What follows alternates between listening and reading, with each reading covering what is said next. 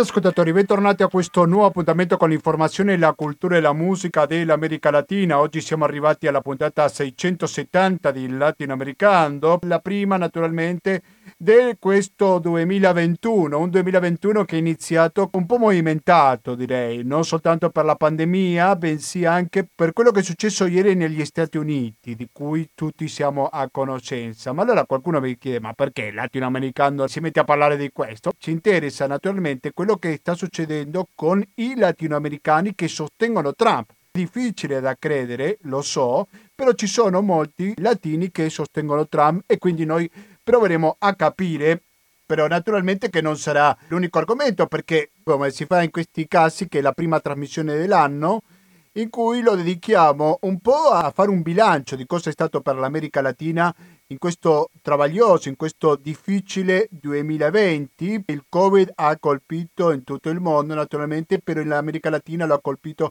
particolarmente forte direi.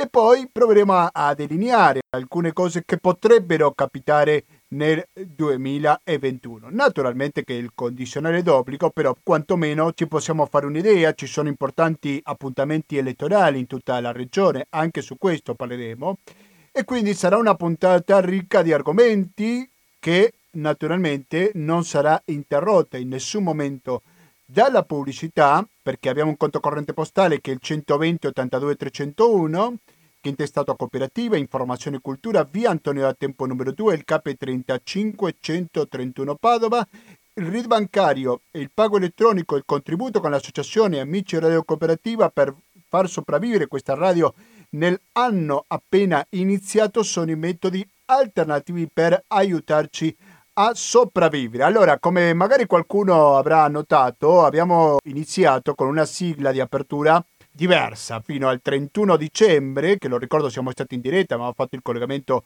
con Buenos Aires per parlare sulla recente legge sull'aborto. Però di fino a giovedì scorso avevamo la sigla di Astor Piazzolla con il suo brano Fuga e Misterio, mentre che da oggi sentiamo Abel Pinto su un altro artista argentino. Il brano che abbiamo sentito, che sentiamo da questa edizione, è incomparabile. Mentre che la musica che ci accompagnerà oggi, 7 gennaio 2021, Caglie Tresse. Abbiamo anche cambiato la sigla di chiusura, eh? alla fine di questa trasmissione scoprirete qual è la nuova sigla di chiusura di latinoamericano in questo anno. Anno nuovo, sigla nuova, mettiamola così. Allora, l'altra novità, piccola novità che volevo raccontare e che sono molto grato, ringrazio moltissimo il CDR di Radio Cooperativa, è che questa trasmissione da questo mese, quindi da lunedì scorso, va in replica ogni lunedì alle ore 16 e 25 dalle 16.25 quindi alle 17.25 di ogni lunedì eh, potete riascoltare latinoamericano. Naturalmente deve ascoltarlo dalle frequenze tradizionali perché sapete che questa trasmissione come tante altre di Radio Cooperativa le potete scaricare così per ascoltare quando e dove volete. Per esempio mettiamo che volete sentire una parte adesso, 20 minuti, e poi volete risentirlo all'indomani, gli altri 20 minuti, 25, quello che è, sapete che potete scaricarlo dal podcast del sito della radio, che naturalmente il sito ufficiale a Radio Cooperativa è www radiocooperativa.org. Ripeto, www.radiocooperativa.org. Rimanete all'ascolto di questa radio. Prima abbiamo sentito El Aguante, sempre Calle 13, adesso dello stesso gruppo musicale centroamericano. Sentiamo Ojos Color Sol.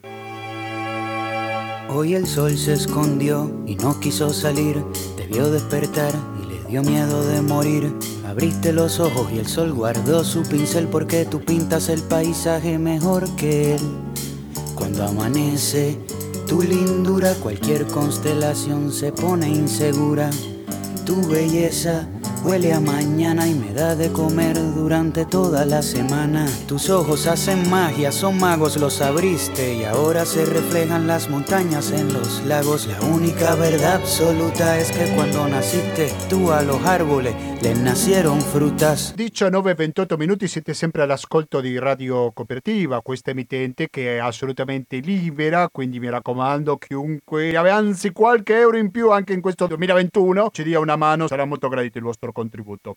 Dunque, adesso sì, ci mettiamo in pieno in questa puntata di latinoamericano perché come anticipavo in apertura, ci interessa capire cosa sono questi latinoamericani che sostengono Trump un po' perché L'abbiamo visto in diverse figure che si sono fatti presenti, anche qualcuno della ultradestra che conduce un gruppo che si chiama Orgoglio dei ragazzi, non, se questo è il nome preciso, di origine cubana lui. Ci sono degli aspetti latinoamericani di quello che sta succedendo in territorio statunitense. Per parlare su questo, che do il benvenuto per la prima volta in questa trasmissione a Alfredo Luis Somoza. Alfredo Luis Somoza, buonasera e benvenuto a Radio Cooperativa. Buonasera Gustavo, buonasera agli ascoltatori di Radio Cooperativa. Buonasera, grazie mille per la sua disponibilità. Alfredo Luis Somoza è presidente presso Colomba, è un'associazione che riunisce le ONG della Lombardia. Dirige anche una radio che si chiama John Radio ed è giornalista collaboratore di East West, che è una rivista di geopolitica e diciamo che anche se è la prima volta che intervistiamo Alfredo Luis Somoza è uno dei principali latinoamericanisti che esistono in Italia. Dunque Alfredo, la prima domanda che vorrei fare è cosa possiamo dire su questi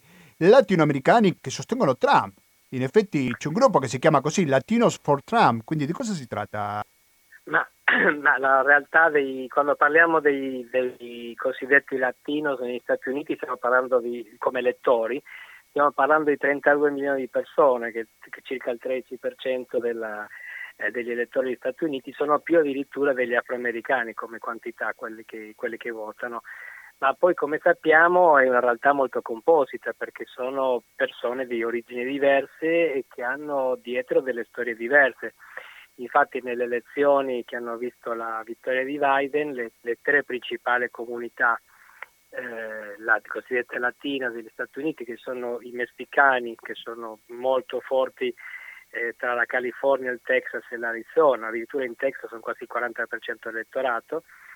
Poi ci sono i, i portoricani che sono molto rappresentati soprattutto a New York, a Chicago e in qualche altra città del nord e poi la collettività cubana che è concitata nella, nella Florida, in, soprattutto nella città di, di Miami, nel capoluogo della, della, dello stato della Florida. Questi tre gruppi hanno votato in modo molto diverso dai, dai sondaggi post-elettorali che, che, ci sono stati e, e, più o meno racconta la storia che c'è dietro, nel senso che eh, Donald Trump ha vinto eh, con l'elettorato di origine cubana, quello di Miami, mh, mm, circa il 55% dei, dei elettori di origine cubana ha votato Donald Trump e questo perché? Perché è un voto storicamente repubblicano, a prescindere da chi sia il candidato.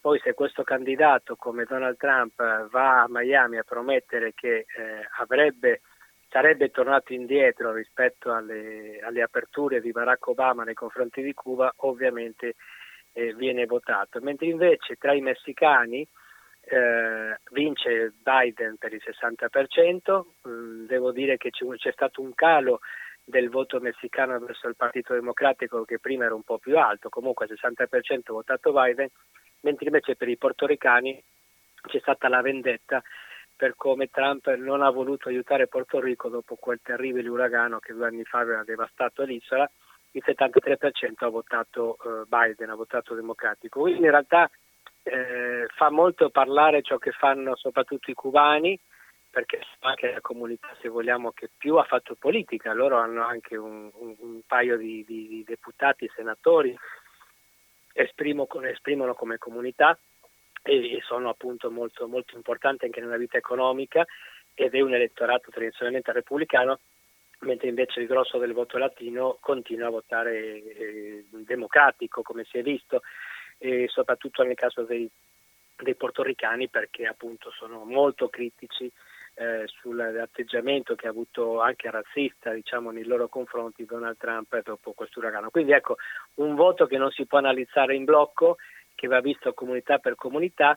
La critica comunque che si è fatto a Biden ed è un'auto, un'autocritica che ha fatto anche l'Ocasio Cortez, che è di origine portoricana, una deputata democratica, è che effettivamente Biden ha fatto poca campagna e ha parlato poco al mondo latino degli Stati Uniti mentre si è concentrato in modo molto molto forte sul voto afroamericano. Ecco, poi quando andiamo a vedere i numeri, come dicevo all'inizio, in realtà il voto, il voto latino attualmente conta di più del voto afroamericano, però non c'è stato un tradimento diciamo, verso il Partito Democratico da parte delle comunità che lo, lo votavano sempre, anche se forse avrebbe potuto fare un po' meglio Biden. E cosa possiamo dire su questo personaggio di un gruppo che si chiama Proud Boys, è cubano, considerato un gruppo di ultradestra, anche se lui dice, in un'intervista che non è omofobo, come ci sono i suprematisti bianchi, non è con i suprematisti bianchi perché lui di, di pelle nera, anche non è nero di razza, però sì un, di pelle un po' scura, quindi cosa possiamo dire su questo gruppo e su questo personaggio? Non so se ha qualche informazione sì. al riguardo.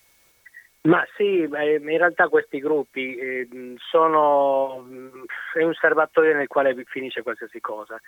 Eh, abbiamo visto tutti ieri quella specie di, di, capo Sioux con le corna in testa e la, la, pelle di bufalo che era entrato in Parlamento, che è stato un po' il simbolo di quell'assalto al Campidoglio, diciamo da, da, da, da B-movie, no? da, film di serie B, e, e, e un italo-americano. Quindi in realtà eh, non stiamo parlando di Ku Klux Klan, il Ku Klux Klan è, è qualcosa che è abbastanza relegato al passato, era un'associazione su base etnica, nel senso che il Ku Klux Klan era formato da bianchi, anglosassoni e protestanti e, e discriminavano non soltanto, beh, oddio, discriminavano, i neri li ammazzavano pure, ma discriminavano anche gli ebrei, gli italiani, gli irlandesi, tutti quelli che non appartenessero diciamo, a una certa, una certa origine ma quello in realtà ormai è il passato. I moderni gruppi mh, sovranisti, mh, eh, armati, cioè quei gruppi che abbiamo visto ieri in azione, in realtà non sono più uniti eh, da un'origine precisa, anche se chiaramente si vede che sono tutti bianchi, ecco, su questo sì continua ad esserci un discrimine, ma all'interno di quello che è il mondo bianco appunto puoi trovare eh, anche il cubano e, e, tra l'altro gli esuli cubani, cosiddetti esuli cubani di Miami in passato hanno dato vita a gruppi molto violenti eh, gruppi che sono anche macchiati di, di, crimini anche a Cuba, cioè diversi attentati organizzati a Cuba, quindi c'è una tradizione comunque in un certo, una certa comunità cubana di appartenenza a gruppi di questo tipo, ma invece ecco, la, il trampismo in qualche modo un po' ha superato questo, eh, questa, diciamo, queste, queste caratteristiche storiche eh, nessun gruppo eh, rifiuta una persona magari di un colore un po' più diverso proprio per dire che non è razzista. Qui in Italia abbiamo un senatore di colore che appartiene a un partito che non è che ama in modo particolare l'Africa, quindi diciamo che più, più che altro un fenomeno particolare. Dopodiché eh, diciamo, l'estremismo eh, statunitense attuale non è più così discriminante come in passato e all'interno possiamo trovare i, le origini più diverse, dal latino all'ebreo, all'italo-americano, eccetera. Siete all'ascolto di Radio Cooperativa, la voce che state ascoltando è quella di Alfredo Luis Somoza, al quale vorrei chiedere su alcune presenze latinoamericane nel governo che inizierà fra 13 giorni, quello di Biden naturalmente, come per esempio Miguel Cardona, che sarà il segretario di istruzione, poi Alejandro Mallorca, il segretario di sicurezza interna, forse è la carica più importante, Javier Becerra come segretario della sanità, ecco, quindi sono cariche molto importanti date ai latinoamericani. Cosa ci dice questa scelta di Biden? Ma ci dice che finalmente le seconde generazioni, le terze generazioni di immigrati dai paesi dell'America Latina eh, trovano un posto nella, nella politica, nell'establishment statunitense finora le presenze di questa collettività erano molto limitati a qualche parlamentare qua e là, ma nei governi appunto non si era mai registrata una presenza come quella che ci sarà adesso, tra l'altro in, in posti non, non, non marginali. Eh, citava il segretario per la sicurezza interna avrà anche la delega alla migrazione, quindi che il figlio di un immigrato messicano si occupi di immigrazione è veramente una, una rivoluzione copernicana per, per gli Stati Uniti. Questo cosa vuol dire? Che non sono più visti come corpi, come corpi estranei alla società, eh, non sono più visti come dei poveracci perché erano tutti, diciamo, l'immigrazione latina negli Stati Uniti è al 90% da, eh, formata da persone molto povere eh, e quindi ecco, c'è stata, eh, come è successo in passato per altre comunità, finalmente con questo governo eh, un po' nella stanza dei bottoni se vogliamo è anche un riconoscimento da parte dei democratici di quello che stavo dicendo prima, cioè che malgrado eh, la poca attenzione che c'è stata al voto latino durante la campagna, le comunità più importanti che sono i messicani e i portoricani comunque hanno votato per Biden, quindi ecco sicuramente questo è un riconoscimento postumo rispetto alle elezioni, ma eh, simbolicamente è molto importante, non soltanto per, le, per i latinoamericani che vivono negli Stati Uniti, ma anche per i paesi dell'America Latina da cui provengono le famiglie di queste persone. Spostiamoci un po' dagli Stati Uniti, ai latinoamericani negli Stati Uniti. Oggi siamo al 7 gennaio, quindi come la prima edizione di latinoamericano del 2021, quindi è quasi inevitabile chiedere di fare un bilancio di cosa è stato per il continente il difficile 2021. Ah, è stato un anno difficile come, come dappertutto, ma sono successe ovviamente anche qui come dappertutto tante cose positive e negative, alcune puntuali rispetto a un paese determinato, altre un po' più generali. Tra i fatti positivi sicuramente il 2020 va ricordato per il ritorno alla legalità in Bolivia, c'è il fatto che la Bolivia in un anno eh, da quando si era aperta la crisi che portò alla dimissione e alla fuga di Evo Morales è riuscita a ritrovare eh, diciamo, se stessa in democrazia con elezioni pulite che hanno visto vincere tra l'altro lo stesso partito di Evo Morales, quindi la Bolivia che è un paese che, un paese che ha un passato terribile di colpo di Stato e instabilità ha dato un esempio al mondo, ci ha risolto la sua crisi in un anno e attualmente il paese è tornato diciamo, nella legalità. Un altro fatto positivo è il referendum che si è fatto in Cile per il cambio della Costituzione che, che, che pone fine alla transizione più lunga della storia perché la transizione dalla, democrazia a Cile non poteva essere considerata chiusa finché ancora ci fosse la Costituzione che aveva lasciato in eredità Pinochet e questo non è stato conquistato dalla politica che per più di vent'anni non è mai riuscita a mettere mano a quella Costituzione ma dalla grande manifestazione, le grandi manifestazioni, le grandi mobilitazioni di piazza dei cittadini cileni che hanno portato in poco tempo ciò che sembrava impossibile. La terza, anzi, altre due cose, altre tre cose direi in positivo. La legge sull'aborto in Argentina è un fatto che ha delle implicazioni continentali perché il, tema dell'aborto è un tema tabù in America Latina ed è un problema in tutto il continente. Finora soltanto Cuba e Uruguay avevano, la, avevano legalizzato l'aborto, ma il fatto che lo faccia l'Argentina, che è un paese molto più importante, senz'altro uh, influenzerà altri paesi.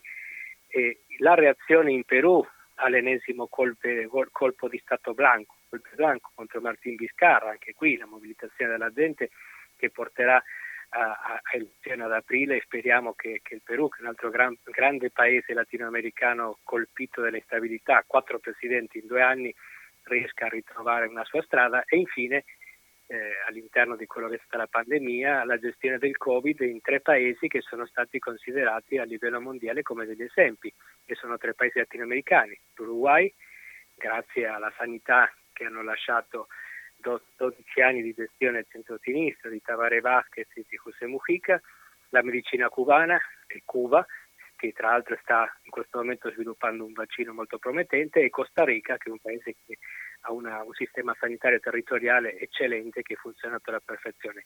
Questo diciamo in positivo, per me sono questi i fatti che, che ricorderei, se vogliamo fare anche quelli negativi, eh, dico velocemente, sicuramente il processo venezuelano è uno dei fatti negativi dell'anno, le elezioni legislative che hanno portato a, a una, al record di, di, bassa presenza dei cittadini nelle urne e, e una, in una situazione generale diciamo, piuttosto intollerabile con i partiti dell'opposizione commissariati, eh, l'ulteriore svolti totalitari in Honduras e in Nicaragua. In Nicaragua si andrà al voto quest'anno, ma pare che anche qua il governo impedirà che si candidino alcuni oppositori.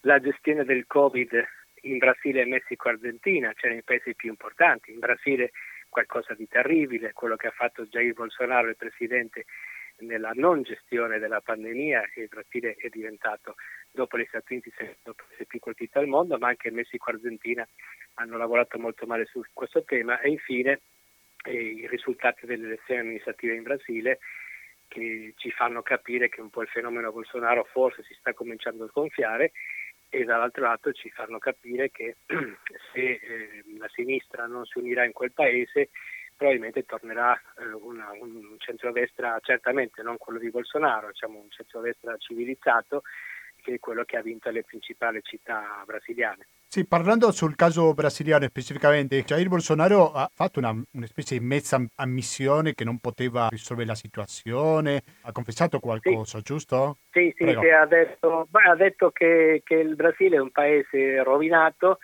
e che quindi non aveva le risorse per fare, per fare più di quello che ha fatto. È ridicolo quello che ha detto, perché il Brasile mh, dal punto di vista della, della sanità, della prevenzione, non è un paese rovinato. Lui non ha voluto, non soltanto non ha voluto far nulla, ma anzi, come ha fatto Donald Trump negli Stati Uniti, ha incentivato la gente a non rispettare nessuna norma, ha, ha in qualche modo aizzato la gente a violare le norme, ha fatto credere che esistevano dei farmaci miracolosi con la base di clorochina che non è vero, cioè che non è dimostrato da nessuna parte che sia così. Adesso si rifiuta sui vaccini che stanno arrivando in Brasile, dice che non ci sono soldi per le siringhe ed è qualcosa di impensabile. Eh, cioè, lui stesso ha convocato folli di persone eh, assiepate per parlare in piena pandemia, quindi eh, Bolsonaro eh, diciamo può, può, dire quello che vuole rispetto ai fondi a disposizione del Brasile, ma il problema in realtà non è stata la scarsità di mezzi in Brasile. Pensiamo ad esempio a Cuba quanti mezzi può avere. Il problema è stato proprio lui, lui che ha seguito il modello di Trump e insieme agli Stati Uniti, seguendo quel modello, Stati Uniti e Brasile hanno il record di morti per il Covid in tutto il mondo. Sì, e parlando di morti diamo questa cifra provoca paura direi. 199.315 ci sono i morti fino adesso, quindi siamo vicinissimi ai 200.000 morti nel principale paese latinoamericano. Quindi un po' ricapitolando quello che ci diceva Alfredo Luis Somoza, il trattamento del Covid più preoccupante sono stati i governi del Brasile, dell'Argentina e del Messico, che sono, fra l'altro, i tre paesi principali dell'America Latina. Esatto. Mentre esatto. che quelli che hanno avuto all'inversa una, un trattamento più soddisfacente, per dire così, sono stati mm. Uruguay, Cuba e Costa Rica, ha detto, no? Se non ricordo male. Esatto. Sì sì, proprio sì. così, proprio così. Del Messico non ho detto niente, ma in Messico eh, Andrés López Obrador, il presidente, non ha, ha, negato il problema per molto tempo e quindi quando ho cominciato a fare qualcosa il Messico era piuttosto tardi. Eh, in Argentina invece eh, diciamo che è stato applicato il lockdown più lungo eh, del mondo perché l'Argentina è stato in lockdown quasi per sette mesi, ma nel frattempo eh, non c'è stata nessuna diciamo, preparazione, nessun controllo su quello che sarebbe potuto accadere e attualmente eh, l'Argentina tra l'altro è la cavia della Russia che sta sperimentando i suoi vaccini in Argentina perché il vaccino russo non è stato ancora eh, approvato eh, perché ancora sarebbe in fase 3, in fase sperimentale, ma l'Argentina viene già eh, inoculato come, come rimedio, diciamo, eh, come vaccino certificato, cosa che non è. Quindi è una situazione... Tiene un paese è una cavia, è una questione abbastanza dura, no? Perché non deve essere molto simpatico no, beh, abita Sì, prego. Sì. No, no, no, eh, lo so, lo so che, che, non è simpatico, ma purtroppo la Però realtà... Se, se così... Perché quando, quando, perché quando, quando un vaccino è in fase 3 cosa vuol dire? Che si sta sperimentando con dei volontari in base a quella sperimentazione su dei volontari alla fine si arriva a una conclusione e viene approvato. Siccome questo non è avvenuto, quel, quel farmaco, quel vaccino è da considerare tutti gli effetti in, in sperimentale, ma non viene chiesto al volontario, viene dato l'unico vaccino che c'è. Quindi in realtà c'è una sperimentazione di massa, un po' come ha fatto anche la Cina in Perù, perché guardate che anche la Cina il suo vaccino non è ancora totalmente approvato ed è stato usato oltre che in Cina, ad esempio in Perù. E perché questo? Perché questi sono i vaccini che praticamente sono stati regalati eh, e questo è un, altro punto. Cioè, eh, ad esempio il Cile aveva firmato l'accordo con Pfizer, come ha fatto l'Italia, come ha fatto l'Europa, mentre l'Argentina non è riuscita a concludere un contratto con la Pfizer. Le, le teorie sono diverse, ma fatto sta che eh, l'unico vaccino arrivato è quello regalato da, da Vladimir Putin. Quindi ecco, una situazione, diciamo, per un paese importante, una situazione molto delicata perché poi in realtà eh, così come Cuba sta sviluppando il proprio vaccino e come il Brasile con l'istituto Butantan è stato il luogo nel quale si è sperimentato il vaccino cinese, l'Argentina aveva, almeno sulla carta, avrebbe avuto la capacità per sviluppare anche un farmaco proprio o comunque proporre una gioventù interessante, mentre invece si è cercato una via un po' più magica che è quella di questo vaccino Sputnik, quale si sa molto poco.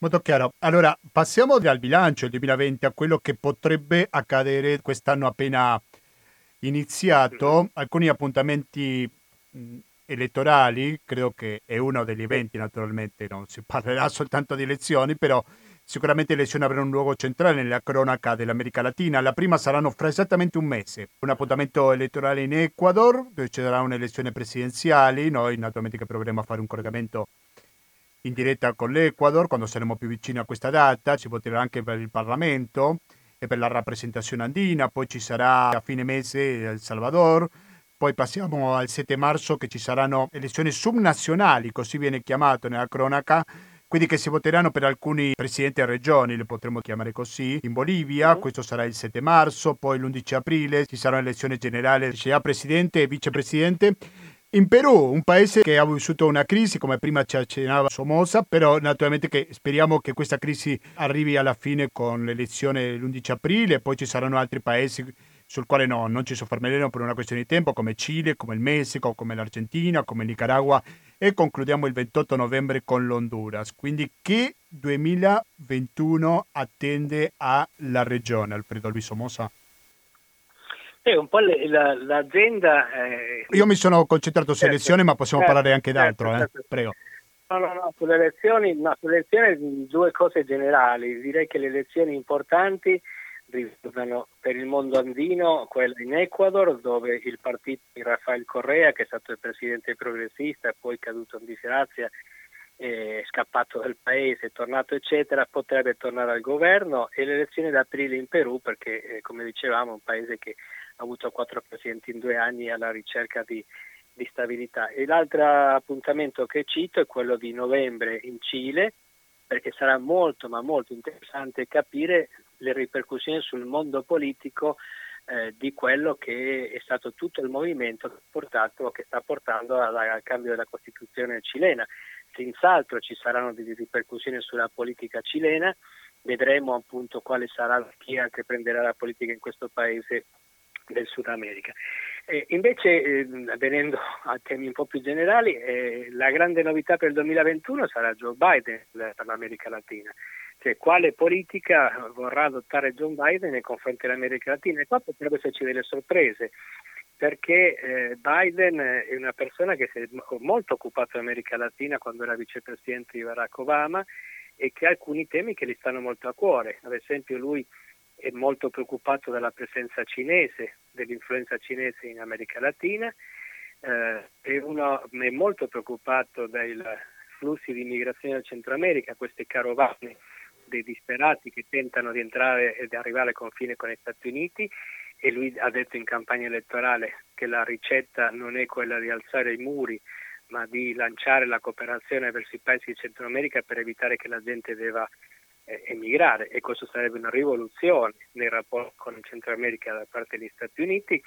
E poi eh, Biden è stato l'artefice dello storico viaggio di Barack Obama a Cuba e, e quindi delle aperture ed aspettare che in qualche modo si riapra un dialogo con Cuba così come ci, novità, ci saranno delle novità con Venezuela perché la linea di, di Biden non è quella di continuare a sostenere Guaidó o, o personaggi di questo tipo, ma di aprire un dialogo diretto con Nicolás Maduro per discutere del futuro del paese. Quindi ecco, penso che vedremo un attivismo statunitense come non vedevamo da molto tempo, anzi da, da, qualche decennio, da quando l'America Latina non è più importante per e questo avrà sicuramente delle ripercussioni.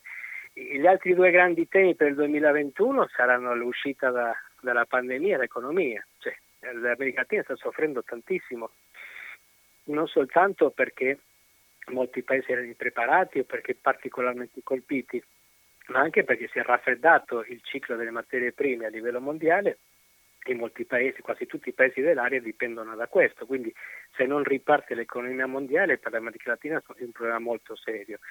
E l'ultimo tema che pongo lì è il tema della democrazia, della qualità della democrazia. Abbiamo visto eh, diversi diciamo, fenomeni che ormai non, nemmeno possiamo dire latinoamericani, perché quello che abbiamo visto ieri negli Stati Uniti ci fa capire che il problema c'è anche negli Stati Uniti.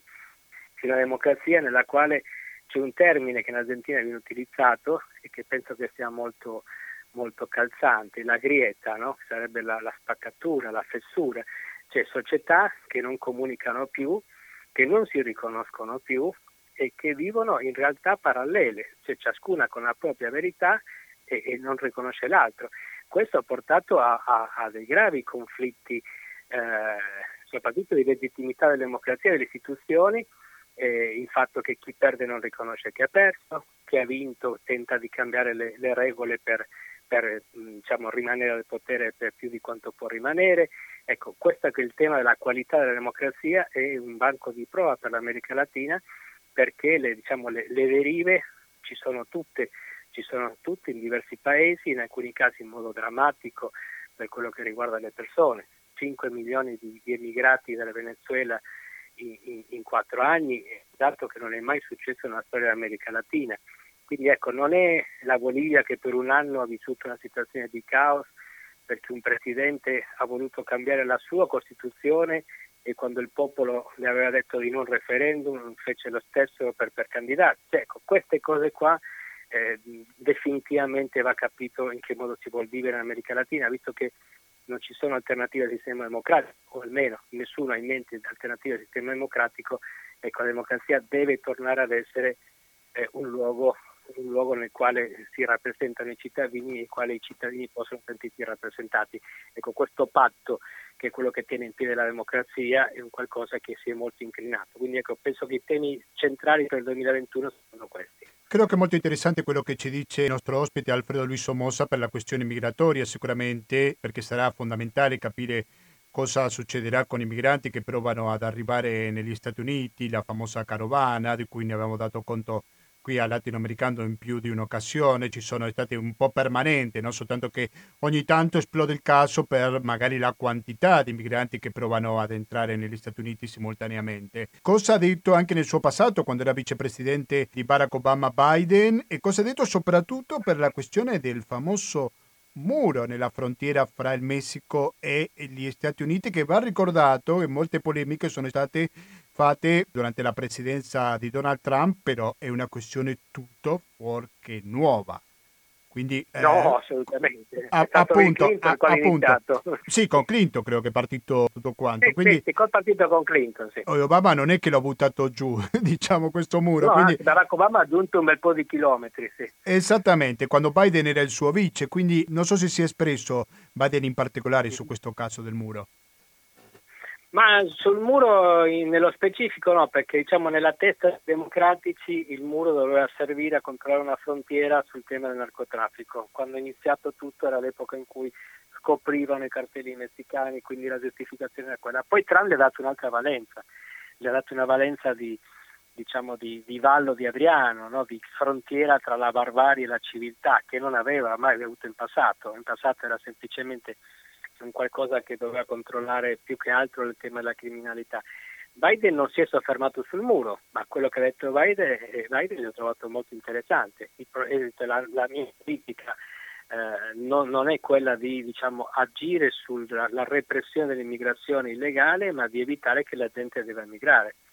Ecco, se gli Stati Uniti entrano in questa logica, il tema del muro sfuma, cioè se le carovane non partono più dall'Honduras, o, o dal Guatemala del Salvador, perché in quei paesi la gente non viene ammazzata e riesce a trovare un lavoro, è ovvio che il problema del muro non si pone più.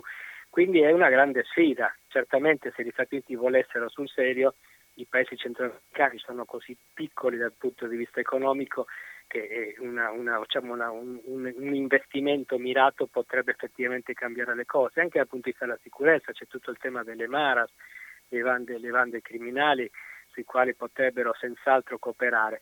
Vedremo, vedremo se, se manterrà fede a queste, a queste, promesse, ma certo che un, un, governo che si è così caricato di latinos, eh, di afroamericani, di minoranze varie, sicuramente la retorica del muro di, di Trump eh, è, è già qualcosa del passato. Sì, io sempre quando penso a questo caso mi ricordo del grandissimo capolavoro, secondo me, di Ken Loach il panel rosso in cui si racconta questa presenza di lavoratori latinoamericani che provano a lavorare negli Stati Uniti.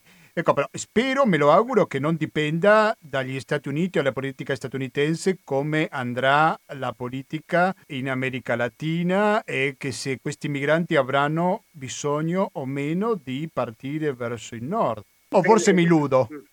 No, beh, diciamo che eh, dipende molto il Centro America dagli Stati Uniti, nel senso che il Centro America è un'appendice economica degli Stati Uniti. Il, il, Messico eh, fa parte dell'accordo NAFTA, che adesso non si chiama più NAFTA, ma più o meno la stessa cosa, e i paesi del Centro America col CAFTA sono aggregati a questo accordo, quindi in realtà ciò che decide gli Stati Uniti in materia economica in Centro America un peso molto grande. Non è così affatto per il Sud America i, prim- i principali partner dei paesi sudamericani non sono gli Stati Uniti ma la Cina. Eh, e poi abbiamo alcuni casi in Venezuela, oltre alla Cina, la Russia, addirittura l'Iran. Quindi la situazione in Sud America è molto più variegata.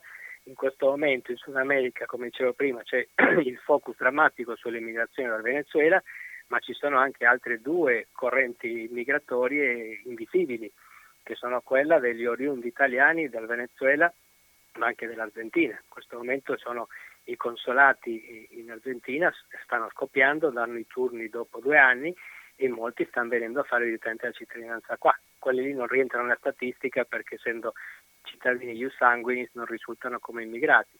Quindi dicevo, in Sud America la situazione è molto più variegata, gli Stati Uniti devono, devono mettere sul, piano, sul piatto dei, dei, dei, dei, vantaggi per attirare o per conquistare una parte dei, degli scambi che attualmente sono patrimonio dei cinesi. Per quello che riguarda il Centro America invece ciò che ci deciderà di fare Biden cambierà molto le cose, per non parlare di un paese come Cuba, il quale la situazione dei cubani e del cubano cambia radicalmente con embargo o senza embargo, con gli Stati Uniti come socio o con gli Stati Uniti come nemico. Quindi ecco, l'area di influenza degli Stati Uniti e dove possono incidere veramente si ferma, si ferma un po' al canale del Panama per il Sud America la partita è aperta. Perfetto. Io ringrazio veramente tanto Alfredo Luiso Mossa, che lo ricordo presidente di Colomba e Cooperazione in Lombardia, nonché direttore presso Young Radio e giornalista collaboratore presso East West, rivista Geopolitica. Grazie mille Alfredo Luiso Mossa e alla prossima e auguri di buon 2021, ok? Grazie a voi, auguri a tutti gli ascoltatori anche a lei. Buonasera. Grazie, grazie, arrivederci. Facciamo una pausa musicale e quando torniamo sarà l'ultima parte di questa edizione, la 670 di Latinoamericano. Sé que mis rimas a veces causan disgusto cuando mis neuronas corren hasta yo mismo me asusto. Mis respuestas pueden ser tan agresivas que hasta las letras me huyen porque tienen miedo de que las escriba. No tengo rifles para matarte, solo basta con la pista. Convierto letras en ideas como un ilusionista. En una línea te mato, te fracturo, te lesiono y en la siguiente te resucito cuando te menciono. Eso es parte de mi arte, que todo el mundo sepa que estas rimas son para ti sin tener que mencionarte. Y no lo hago para evitar el roce hago para no hacerte famoso en los países donde nadie te conoce. Después de ver cómo se mueven las guerras y la guerrilla, ¿tú crees que le voy a tener miedo a tu pandilla? Dispara cuando quieras, raperito maleantoso. Aquí no gana el más maleante, gana el más ingenioso.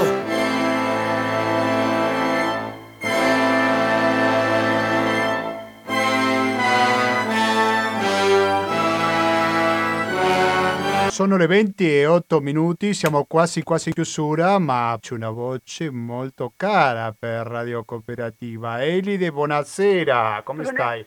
Ciao Gustavo. Grazie alla tua telefonata. Eh. No, no, figurati. Ho detto telefono per fare anche gli auguri. Ti facciamo gli auguri anche noi, anch'io anche ti faccio l'augurio ad un ottimo 2021. Sto Grazie. Sto che in giro. Cosa in che... giro? No, che capi... finisca sto, sto, male che Ah, sì, certo, ce l'auguriamo tutti, guarda. Perché guarda, speriamo. Io, io a parte che tre anni che non vado fuori casa. Eh. Però è un po' dura perché i parenti non possono venire, Luigi viene tutte le mattine. Eh sì, è terribile. Perché lui è permesso, sai. Alla malattia la questione strettamente sanitaria si aggiunge la questione ovviamente della solitudine, no? Eh lo so. Tanta gente, quindi... No, e anche la disabilità, capisci? E allora lui ha il permesso, insomma, eh, lui non ha nessun problema per quello. Sì. Isabel come va? Bene, tutto a posto, grazie Elide. Scusa, le fai un bacione per me, sai? Va bene, sarà fatto. un bacione anche a te. Grazie Elide, Sei un bacione. E Ciao. ricordati bene che io vi ho sempre voluto bene e bene ve ne voglio ancora. e voglio bene a tutta la radio cooperativa. Lo so. Va bene? Sono grazie, anche noi ti vogliamo. Se sono po' giù di morale sono sempre la Elide, sai. Grazie ciao, Elide. Gustavo. Un bacione. Un abbraccio, un bacione. Un abbraccio ciao, forte. Ciao. Prima di salutarci, volevo far sentire un audio che abbiamo ricevuto un paio d'ore fa soltanto di una giornalista cilena che ci racconta un caso di repressione mentre c'è il processo contro i Mapuches. Sentiamo cosa dice questa giornalista. Aproximadamente 40 minutos que empezó a entrar contingente policial masivo, más de 200 efectivos policiales, camionetas con banderas verdes, civiles armados, entraron en una gran caravana de automóviles. Más de 70, 80 automóviles entraron al territorio de Temucuicuy, de Temucuicuy tradicional y de Temucuicuy autónomo. Mientras los lamienes y las familias están en la lectura de sentencia por el asesinato del lamien Camilo Catrillanca en Angol, la policía se deja caer de manera abusiva, de manera represiva. Dos helicópteros sobrevuelan el territorio de Temucuicuy de manera amenazante, disparando. No se sabe, y esta noticia está en proceso, no se sabe si hay alguna diligencia pendiente, no se sabe eh, si hay alguna información relevante por la que ellos estén actuando así. Lo que sí sabemos es que las experiencias anteriores la policía retira vehículos, amedrenta familias, balea niños, balea ñañas, reprime en el estado del Huelmapu. Eso es lo che sì sappiamo e eso è lo che Allora, quello che ci sta raccontando la giornalista di Radio Primero de Maggio è proprio un caso di repressione da parte della polizia come viola i diritti umani nel territorio Mapuche nel contesto di un processo contro un Mapuche che lei e non soltanto questa giornalista accusa di essere un processo politico e chiara violazione dei diritti umani e il caso dei Mapuches è un caso che l'abbiamo parlato in più un'occasione e ne parleremo in questa um, trasmissione. Le pedimos solidaridad activa, que puedan activar las redes, que puedan seguir informando porque esta notizia está en desarrollo. Quindi questa notizia è in sviluppo, così eh, chiedeva diffusione di questo caso e naturalmente che noi facciamo la nostra piccola piccola parte per dare voce a chi voce non ce l'ha, come si dice in questi casi. Allora, prima avevo detto che in apertura cambiavamo anche la sigla di chiusura. Avevo cambiato prima quella di apertura, lo ripeto incomparabile, di Abel Pintos, e adesso sentiamo la nuova sigla di chiusura, che è un classico, potrei dirlo così.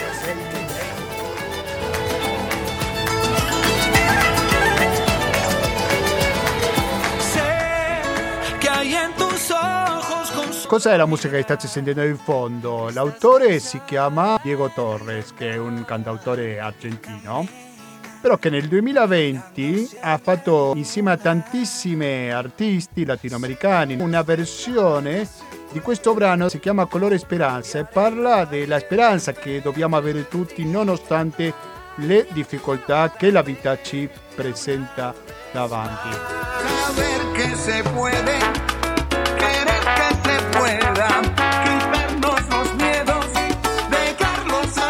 Impossibile elencare tutti gli artisti che ci sono dentro questo brano che l'hanno è stato registrato durante la pandemia, quindi ciascuno a casa sua.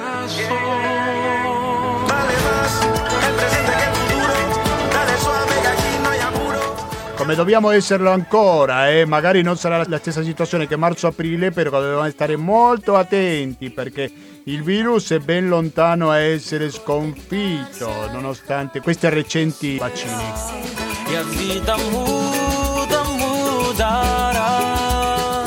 Siamo a qualche voce brasiliana per quello l'ho sentito in portoghese. Datemi tempo, cari ascoltatori, per ricordarvi cosa che 120 82 301 è il conto corrente postale di Radio Cooperativa, che il RID bancario, il pago elettronico e il contributo con l'associazione Amici Radio Cooperativa sono i metodi alternativi per aiutarci a sopravvivere pure nel 2021.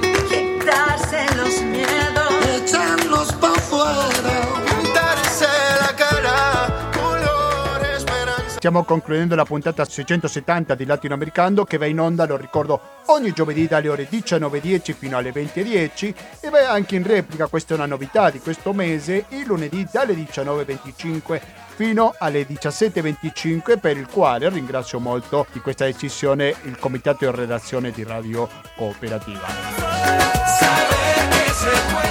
Comunque, quando volete ci potete scrivere a latinoamericando-gmail.com ancora latinoamericando-gmail.com Siamo presenti anche su Facebook, mettete mi piace alla pagina Facebook del Latinoamericano.